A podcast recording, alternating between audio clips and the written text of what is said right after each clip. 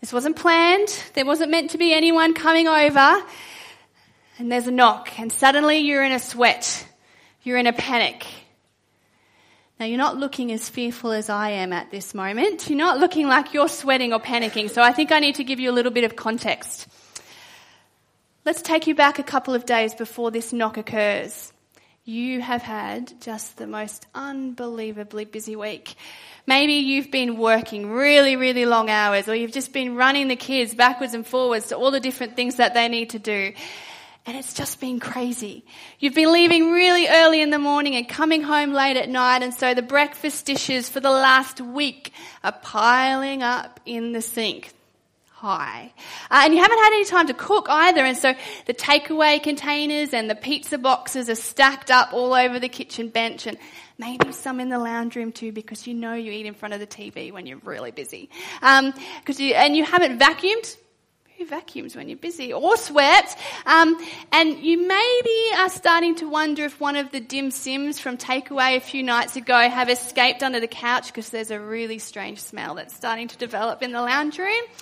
Um, and, and of course, you haven't had the chance to do the washing, and so there are clothes spread out all through the bedroom. And you know, as you're busy and trying to get dressed quickly, maybe there's a trail through the hallway and into other places, and the bed is unmade and the blinds are drawn.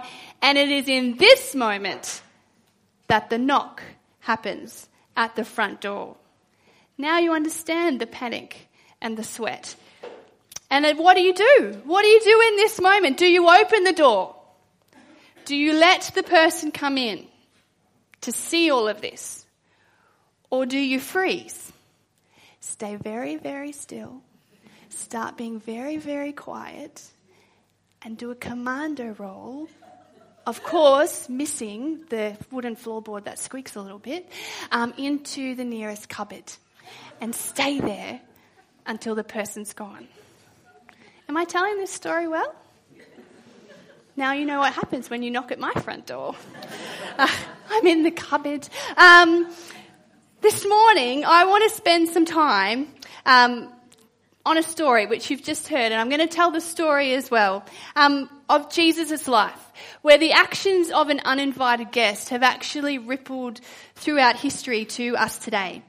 And this story is in the Gospel of Luke, Luke chapter 7, uh, verses 36 to 50. Now I'm going to make this work. Yeah, good. 36 to 50 if you'd like to follow on. So Jesus is invited, as we heard, as a guest of honour to Simon the Pharisee's house. Well, sort of, um, because Jesus' popularity is growing. He's becoming well known around the place. He has healed people by this stage that we read. Um, he's raised people from the dead, and he was beginning to share a message about a kingdom, a different kingdom, a, kingdom that people hadn't quite heard of before, um, and we're invite, and Jesus was starting to invite people into this experience. He was forgiving people of their sins, which was amazing, of forgiving them of their wrongdoings, which apparently God was only able to do. So who was this Jesus man? And there were questions that were starting to swirl all over the place.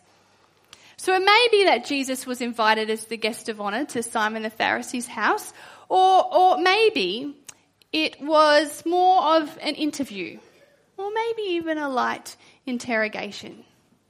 You kind of get the feeling that that might be the case when Jesus arrives and no one washes his feet or offers him a greeting kiss.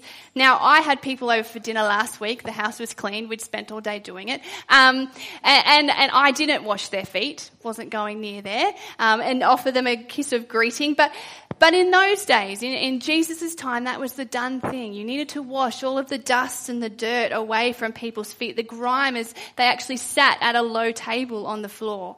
And yet, so for some reason, the host, Simon the Pharisee, the religious leader, didn't think that was necessary with Jesus. So, the group of religious leaders are sitting on the floor around a low table, eating, drinking, chatting. You can imagine servants walking in and out, bringing plates of food and topping up people's drinks and with wine and taking away empty bowls and plates and all of that. And amidst the conversation, the clinking of the glasses and the servants coming backwards and forwards comes the uninvited guest. A woman.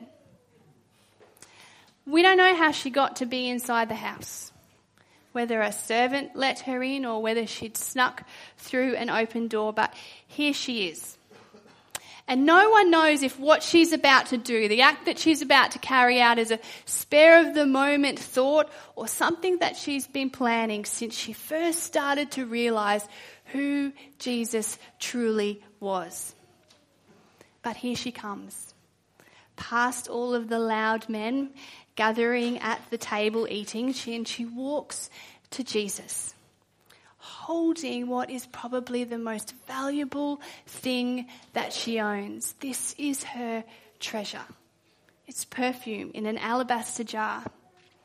This is it. This is her treasure. And she walks towards Jesus. And by now, you can imagine the room is growing really, really quiet. And the religious leaders are tapping each other on the shoulder and pointing at her and pointing to each other. What is she doing? Because not only was this woman uninvited, an uninvited guest to the dinner, but these men recognized her. In fact, she was actually quite well known around town. She's described in the Bible as a sinful woman, which most probably means prostitute. She had probably broken every religious law that there was going in her profession. And one can only imagine the awful acts and the abuse that be, had been committed against her. Within her community, within her society, she was a complete outcast. She was only wanted for her body, and no good citizen would have anything to do with her.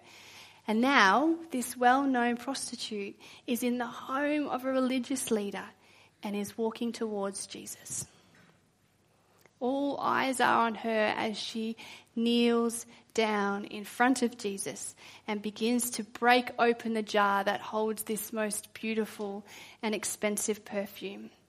The beautiful smell of this amazing gift is spreading through the room, and she is crying. Her tears are falling onto Jesus' feet and they're wiping away the dust and the dirt, doing the job that the host should have done in the first place. Now there's an audible and collective gasp as everyone looks on as she starts to untie her hair, which just confirms her lowly state. And she uses her long hair to wipe the perfume on Jesus' feet. Now, the Bible doesn't tell us um, how, but somehow this woman's life has been affected, has been changed by Jesus.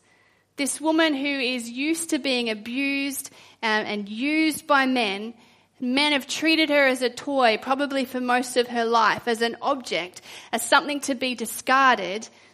But somehow, somehow, she knew that Jesus was no ordinary man. All the while, as this is happening in front of the Pharisees in, Simon's home, the aroma of the perfume is, is filling the house. No one could escape the beauty.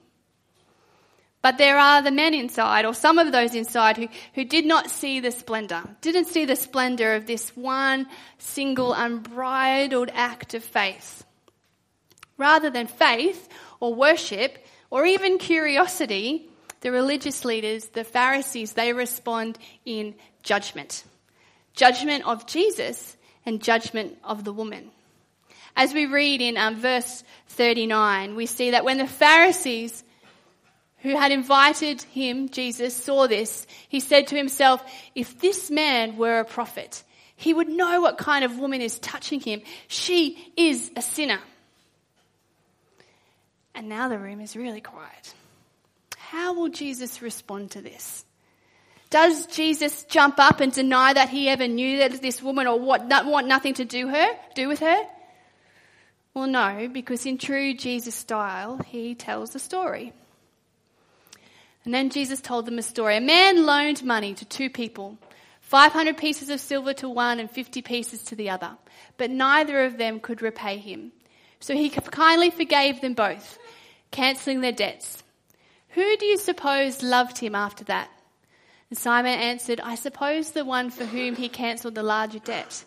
And Jesus said, That is right.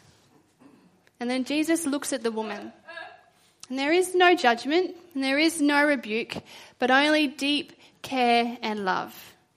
And he says, I tell you, her sins, and they are many, have been forgiven. So she has shown me much love. But a person who is forgiven little shows only little love. And then Jesus said to the woman, Your sins are forgiven. Whoa. I imagine that being a really tense moment. There is a woman in the presence of men with her hair out being judged. And then, rather than judging or preaching at this woman, Jesus accepts her amazing gift of faith, her amazing act of faith and worship, and offers her forgiveness. Can you imagine that moment? I imagine the men being indignant, these religious leaders. Who is this man that he can forgive sin? And suddenly the focus isn't so much on the woman anymore, but it's on Jesus. Now he becomes the unwanted guest. And they say to each other, Who is this man that he goes around forgiving sins? Ignoring these words and the thoughts of the religious leader, Jesus looks at the woman and he simply says, your faith has saved you. Go in peace. Can you imagine what those words would have meant in the life of this woman? Your faith has saved you. Go in peace. Something that she would have rarely, if ever, experienced is now given to her forgiveness and peace. Now, you can imagine after this event, the banquet probably takes on a very different feel. Who knows how long it actually lasts for? And as the guests eventually leave and they leave the house and they walk out the door and they head out into the streets, probably grumbling and scheming and complaining and plotting. Another experienced person leaving experiencing forgiveness and peace. Their clothes would have still carried the aroma of the perfume the amazing fra- fragrance of this mighty, expensive perfume. It probably wafted down the streets and into the crowds. Now, there is so much in this story um, that we could unpack, but as I, as I read it, the crux of it seems to, for me, seems to be response. How did the different people in this story respond when they were confronted with Jesus? His actions, his message, his life, his claims, how do we respond? Now, firstly, there's the response of the woman. Now, the woman has obviously heard the message of Jesus, his claims, and maybe she's even witnessed some of his healings. We don't know. And, and in, in, in response to what she has seen, she responds with belief, with faith. Faith that Jesus has the power to make a difference in her life.